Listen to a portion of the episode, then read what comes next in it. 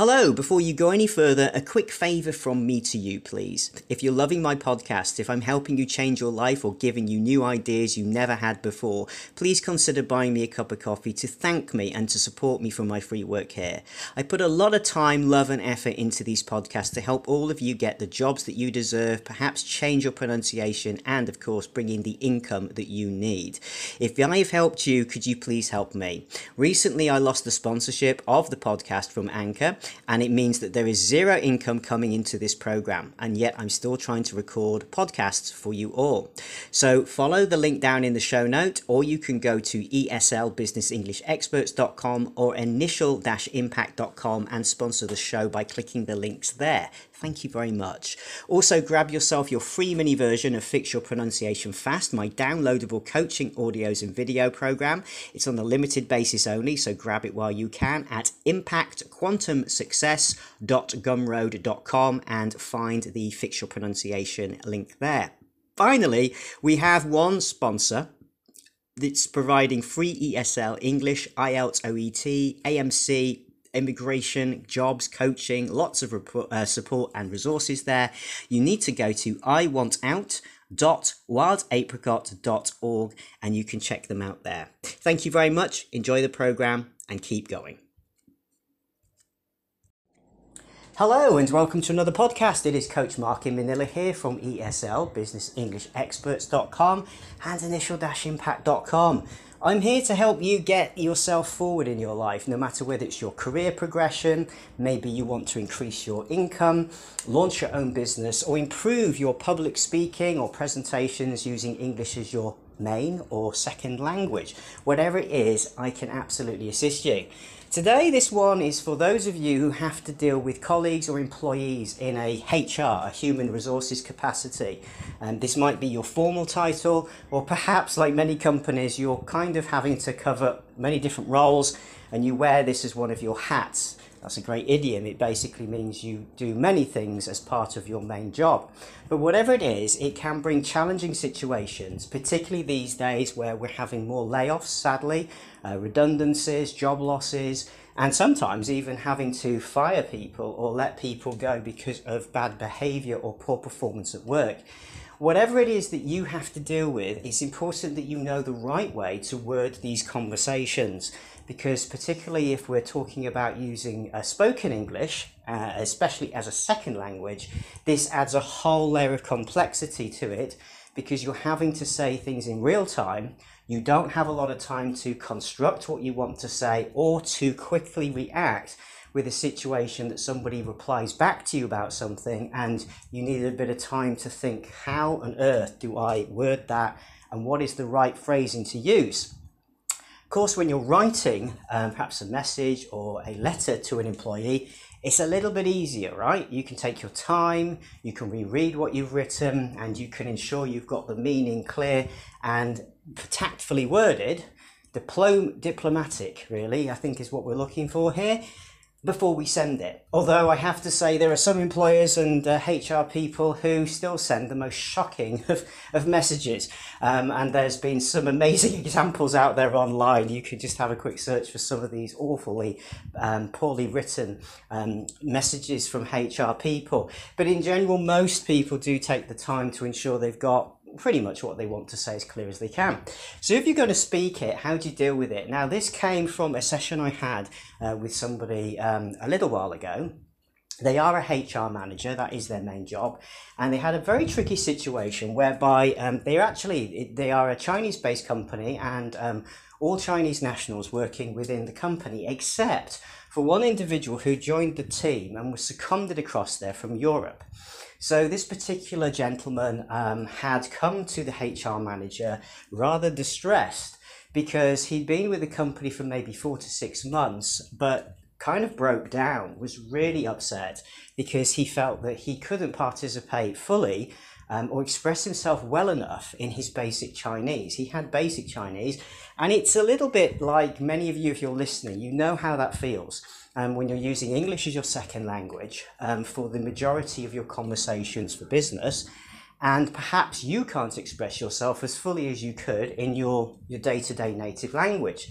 The problem is, if you're seconded to work for a company. So you're actually being sent to that country to participate there. You're dealing with a multicultural, um, I suppose, impact and assault because, in a way, if you are working and you stay within your own country, so let's say for this example, you're Turkish, okay, and you work for an international company who has a head office in Germany and you've got colleagues all around the world, but you use English as your main language.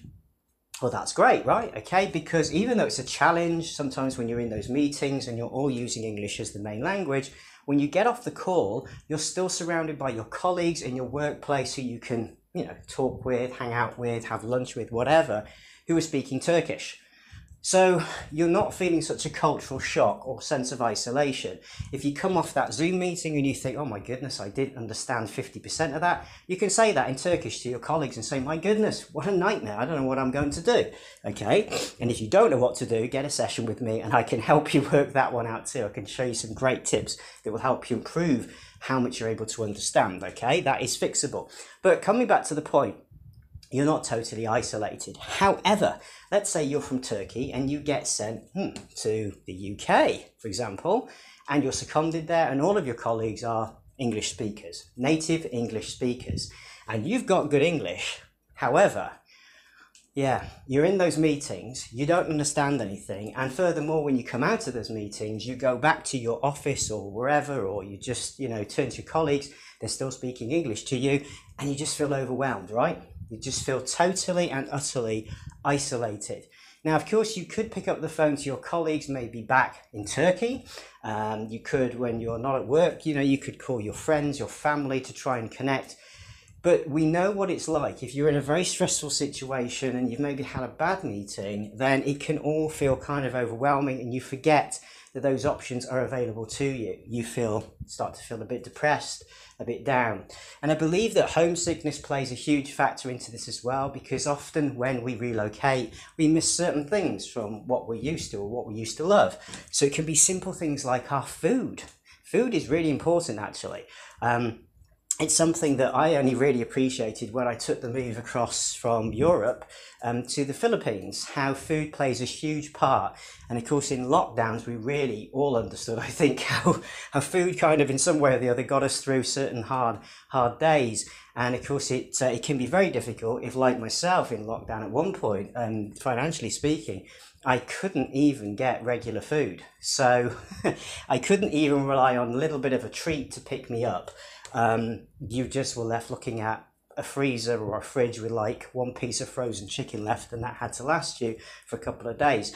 So it can be challenging to say the least, but food plays an integral part in trying to help ourselves perhaps cheer ourselves up or just do something nice for ourselves. So if you're missing things like that, it can have a huge impact. Now, what do you do as a HR manager um, if you're dealing with these types of situations? And we're going to talk today about the language that you use in general. Um, so we're not just going to talk about if it's somebody having this specific issue. What we're going to do is we're going to discuss how do you deal with anybody who comes to you with a heightened emotion. Now, in this case, this gentleman apparently was so upset he broke down crying. He was that distressed. And I would just hasten to add that if anybody um, comes to you in your organization in that kind of state, then it is a serious issue. Um, nobody should ever have to feel that desperate that they are reduced to tears. That idiom, that phrase, is very native. So if you are reduced to tears, it means you are beyond yourself, right? Maybe with grief, upset, um, agitation, whatever, delete is applicable, but it's not pleasant, right? So it's important that nothing gets to that stage and you take action to support that colleague, employee in whatever way you think is appropriate that may work. But we're going to talk about what do you do if either the emotion is heightened as in like upset, distressed, or angry, as in shouting and rather, yeah, you know, kind of menacing. So the first thing is this the first step is to validate the person who is in front of you or speaking to you about how they feel. Do not interrupt them. Now, I know it's really difficult. If it's a personal relationship, this is really challenging, right? We all know what that feels like. But in a business situation, it's perhaps a little bit easier because you're not going to take things personally. Um, you know it's a business colleague and you know that they're perhaps expressing something about the business. So, unless it's your business, in which case you might take it personally because it's like your baby, then try to take an objective point of view and just sit and listen to the person. So the first step is to allow them to express themselves, allow themselves to say how they feel, what's going on for them. Okay, and just make a note. Okay, if you if you have a mental note or if it's possible, pen and paper, and just make some basic notes as to the main grievances you're hearing. So in this case, the colleague might have been saying they're isolated, and um, they feel that and not much of the meetings or any of the meetings are in English, so they can never really express themselves at a deeper level, and they don't feel happy about the way that it's impacting their job and how they are able to perform for the company. So make a key, you know, key points there, key notes of what the main deal and the issue is and why it's happening. Okay. Now allow the person just to keep saying everything they need to say, as much as you will be tempted at some point to jump in or to think, oh, I've got something to say to that, or I can, you know, I can suggest don't do it. The reason is this. Um, if you interrupt somebody when they're in a very heightened emotional state, okay, firstly, they're not going to hear you because when we get so um, emotionally um, overwhelmed or aroused, we have certain chemicals that kick off in our brain. And I know this myself when we're speaking about PTSD and OCD um, the chemicals, the alarm chemicals that tell us there's danger or that things are not safe, um, are cortisol and adrenaline. And these prepare us to fight or flight, right? Okay, run away or attack something. And sometimes it even causes you to be like paralyzed and just freeze, you know, like a rabbit in the headlights stuck in the middle of the road and they get hit by the car. But the point of all of this is simple, okay? that it means that they're not able to hear what you're going to say to them anyway. Um, the hormones knock out some of the capacity of the brain to function with the frontal lobe, which is where all our thinking and our processing and our higher kind of executive function hangs out. So that bit has gone offline. Think of it like a computer program, and now it's just running the basic operations. You're not going to get any real processing or understanding at this stage. So allow the person to vent, to cry, to be upset. It's awkward, it might feel weird, it might not be culturally acceptable for you in your country for people to break down so openly. Uh, it, it might not even be culturally acceptable for the person in front of you to do that. But if things have got so bad, sometimes people, particularly if it's causing mental health distress, can do strange things. And the thing is, is to be aware and still compassionate towards it, even if it feels a bit strange for you to witness this. Okay? Just try to see it as something that's happening and you've got to let it as a process roll on.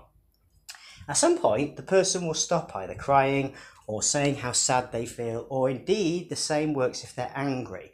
If they're shouting, if they're complaining, maybe they wanted a pay rise and they're not going to get it. Okay, as long as they're not being physically aggressive towards you or threatening you or swearing at you in such a way that it's like, okay, this is personal, because that is abusive, okay, then at the end of the day, allow them just to vent. As really challenging as that situation is, if someone is kind of raising their voice, um, you could say to them, please stop swearing, okay? We can't have swearing in this conversation, but I'm here to listen to you. But ultimately, if they are just you know, like I'm not happy about this, and they're raising their voice a little bit. As long as it's not threatening you or they are throwing stuff around or anything like that, let them vent. Okay. Now, once they have vented, they will stop because they will run out of everything that they wanted to say. This is important. Let them clear that communication tube. Think of it like you are connected to the other person by a long tube. Okay. Now, they're trying to roll a marble down that tube to send it to you at the other end. If you interrupt them while they're trying to send their marble, and you're like sending a marble back the other end, like a little round ball, that's what a marble is if we're not sure, okay, you're going to end up with a blockage in the tube, right? Okay, it's going to break the tube. That's not good. So by allowing them to send all of their marbles, all of their ball down the tube to you, you just wait and collect them, okay? Then, when they've finished, and they will finish at some point, even people ranting will finish, okay? Then you can then send your marbles and ball back up the tube to them. The question is, is whether they will let you finish, okay? They might not, but that's a different matter. So the point is acknowledge them and listen to how they feel. This validates the person and makes them feel as though at least they're being heard. And part of the problem for most um, anger, aggression, or indeed sadness is people do not feel understood. They feel either misunderstood, misheard, or not heard, or not allowed to speak. So the first thing you can do is listen. Then, when they've finished, and they'll let you know because they'll go quiet, take a moment to compose and think about everything you've written down that you've heard is the problem. And then you acknowledge it. This is the second step. You say, I can see, or I can hear, or I can tell, depending on what's appropriate, that this is very distressing for you. So you are acknowledging and validating their distress. It's not saying you agree with it. It's not saying, yes, I think that's totally appropriate. So if they're ranting at you about not having a pay increase, it might be, well, that's just the way this is. These are the policies, okay? You can't just shout about that. That's how it is. But you're acknowledging that they are still unhappy about it, but you're not saying you're sorry and you're not saying that it is, yeah, terrible what's happened and you totally agree with them but you are validating them all the same and saying you're sorry that that is how they feel. So I can see or hear this is clearly distressing for you, okay? And I'm sorry that you feel that way. So you're not saying you're sorry about the situation, but you're saying you're sorry about their distress. Okay, so this shows an awareness of the person's distress. Then the next step is this. You then want to send your next position. So if it was the case of, say, um, the colleague saying that they felt isolated, you may want to ask a few more questions to get a better understanding. Maybe you still don't understand. So you could say, uh, could you explain to me, could you tell me about a recent incident where this has happened? Um, or what what has been the main thing that has prompted you to feel so distressed today? Try to ask open questions. So these ones, what, where, how, why, who, when. These are your best friends because open questions mean that the other person has to give you more information, not closed questions. So if I said to you, Where did you go last weekend? You couldn't just say yes or no. Okay, that's ridiculous. You have to give me information. So you might say, Well, I went to the zoo. And I go, Oh, right, the zoo. Okay, then I'm going to ask another open question about your answer. This is how we get more information. Say, And uh, why did you decide to go to the zoo? Again, you can't answer yes or no. So I'm going to say, right, well, uh, because uh, my, my little boy loves going to the zoo. He loves seeing the lions. Right, okay. Oh, okay. When was the last time you went to the zoo? So you get the point. Every, every single answer they give you, you want to ask another open question until you feel you've got as much information as you need to fully understand and deal with this. Now, sometimes you don't need to. Um, you have um, plenty of information from all of their speaking at the beginning. So the next thing is you could say to them, after acknowledging their distress, is you say, what do you feel would help this situation feel better? Now, in the case of somebody who's wanting a pay rise, clearly they're going to say, well, give me a pay rise. okay. Now, when they do that, or if they do that, you acknowledge it. You say, well, yes, I can hear what you're saying, and I understand that you feel this could solve the problem. And then you're going to say this. You're not going to say but or however. Because if we do that, we completely negate what we've just said at the beginning. So we want to still validate their feeling and use the word and, not but. Because and keeps the positive complement there. So if I said to you, hey, your t shirt looks great, but, yeah, what's happening? Straight away you're thinking, but what? what have I got something on it? Have I dropped my lunch on it? Does it not look good? Do I look bad in this? Whatever. You've forgotten I've said the t-shirts look good because you're waiting to hear the criticism or the problem. But if I said, hey, your t-shirt looks good and today is a formal event, so perhaps a blouse or a shirt uh, would be a better choice. I've still retained the positive compliment. I've still told you your t-shirt looks great and you look good in it. I've added also that actually I have a different point of view, but I've managed to do that by using and. So again, in the same way, we're going to say, yeah, I can hear that you think having a pay rise would solve this problem, and I appreciate that. The company policy at present is that we're not doing any further pay reviews because of the economic crisis. And we have communicated that to all of the employees and treated you all the same. So you can hear what I'm doing. I haven't said but, I've said and. So I've kept the whole compliment, the positive. I get that you feel that would solve this problem. And then I'm telling you the why, the why of the why this can't happen. Okay, so these techniques are really helpful for you to manage those situations in a better, more productive way. Now, so then you're going to say, what else could make this feel better for you? Going to ask more open questions. Why do you need a pay increase? What what problems are you having at home? You know, try to use those open questions to understand. Now, the person with the pay um, increase need might turn around and say, well, actually, my family member's really sick and I need to pay for more medication and, you know, um, hospital costs and I can't afford it. You know, my salary is just not going far enough. Okay, they might say, you know, we're, we're backwards and forwards to the hospital all the time because I have to be back here for work, and the transportation cost of fuel and everything is just eating away my salary. It's a good expression. If something's been eaten away, it means it's being eroded, it's being reduced. Like some hungry animals eating everything in the fridge, it's eating your salary, right? Okay, so I can't keep doing this. Now, as a HR person, you can listen to that and think, well, okay, we can't increase this person's salary, but now you understand the reason why they need a bigger salary because there's a financial pressure and obviously a, a sick relative here. Maybe you could suggest something and say, well, look, it sounds to me as though the stress here is partly the cost of your transportation every day to go backwards and forwards. So maybe I could look into, we could discuss, remember, listen to the words, we could discuss not I, make it a team thing, involve them. We can discuss looking at flexing your time. So you only have to come into the office three days a week instead of five. This means that there's only then three days of the week that you have to go back and forth between here and the hospital, and the other two you don't. So that should save you some of this money. How does that sound to you? So you want to try and find solutions, and the way that you do that is by working together, by using we to show you're on their side, and also really asking them to be part of the solution. Now, they might say, Yeah, that sounds good, or they might have an objection. So again, you do the same process. You listen to their objection, don't interrupt them, let them clear the tube.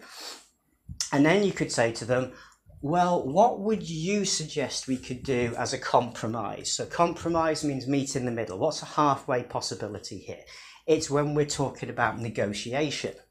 So, and you can only negotiate with somebody if you treat them respectfully. But if you come in demanding that it is only your way, and you're always trying to run things like that and control things that way, then do not be surprised that the other person does not want to negotiate with you at all. Even worse, you might push them into very extreme behavior. Because if, if some people feel like they're being controlled or threatened by you because you're always just seeing it only your way only, and there is no sign of negotiation or pleasant diplomacy at any point that is genuine, remember, has to be genuine. You can't fake this. And if you do, and you offer something and then you take it away, you will be totally mistrusted. Okay, so it's really important you don't lose the trust at any stage in negotiation or compromising. Okay, so ask them what would their approach be? What did they feel would be better? And then listen to their suggestion, and they might say, Well, you know, that's a good start for me to just do, say, three days at the office, but you know, um, it would be even better if I perhaps could do two like double shifts. So I work extra hours and just do two days a week to condense my hours. And then I can have three days where I can just be at the hospital, not have to come backwards and forwards. So you see what we're doing there. We're negotiating, and you should always come in at your kind of the worst possible deal for the other person first. So always go in higher and then negotiate down. Okay. Never go in at what you would genuinely want to offer and be happy with. Always go in a bit beyond that. And then that way there is room to negotiate and reduce each other's expectations down to hopefully meet somewhere in the middle to, to meet at a sweet spot. But you've got to do that in a respectful way and in a calm way. So try those techniques Okay, see how that works for you.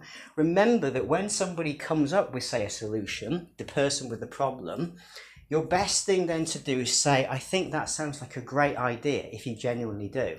Okay, say, Then you want to close this conversation fast. Okay, you want to shut this cycle down. So you want to say, when do you feel that we can get started with trying that for you?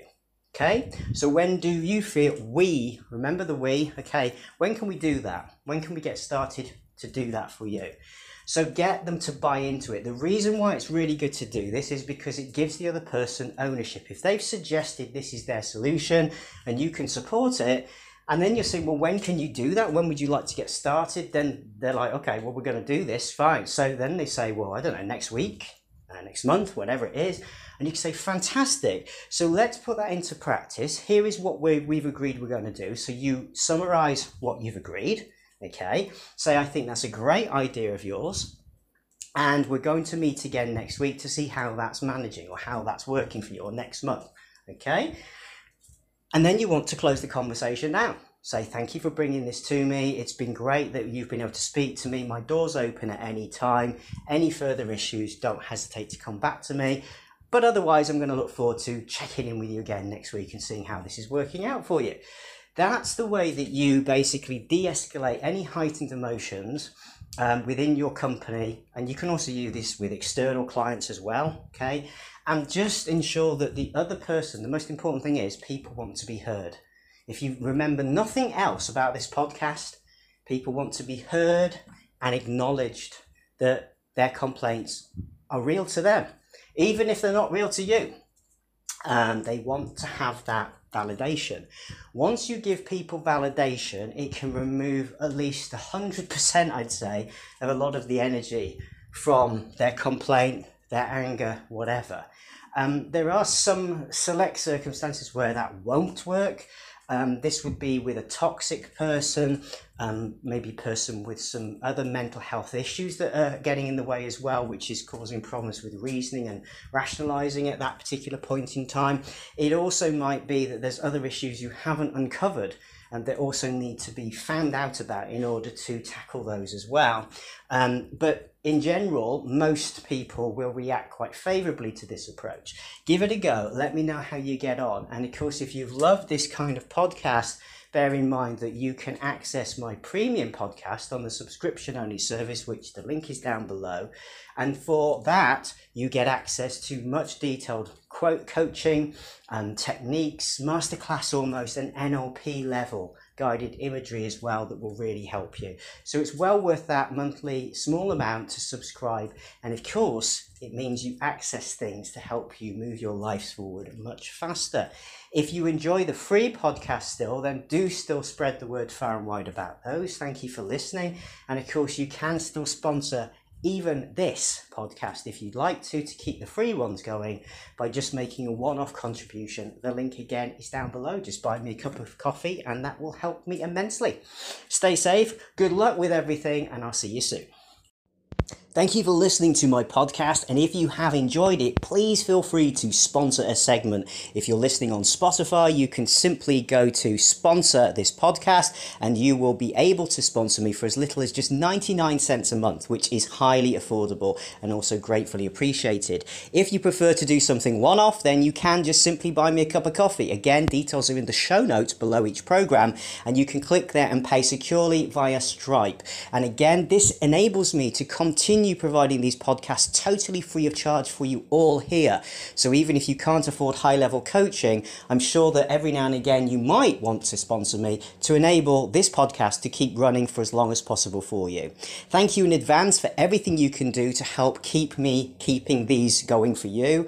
And of course, you can just simply help me by spreading the word about the podcast put me on your social media. Everywhere that you go, tweet about me, blog about me, whatever you'd like to do about me, as long as it's beneficial and it's polite, okay? I welcome all of that, but please just circulate the information far and wide. Our job here in the Coach Mark Manila family is to get this information into the hands of the people like you who really need this and deserve to get this at a really free price. Take care. I'll see you soon.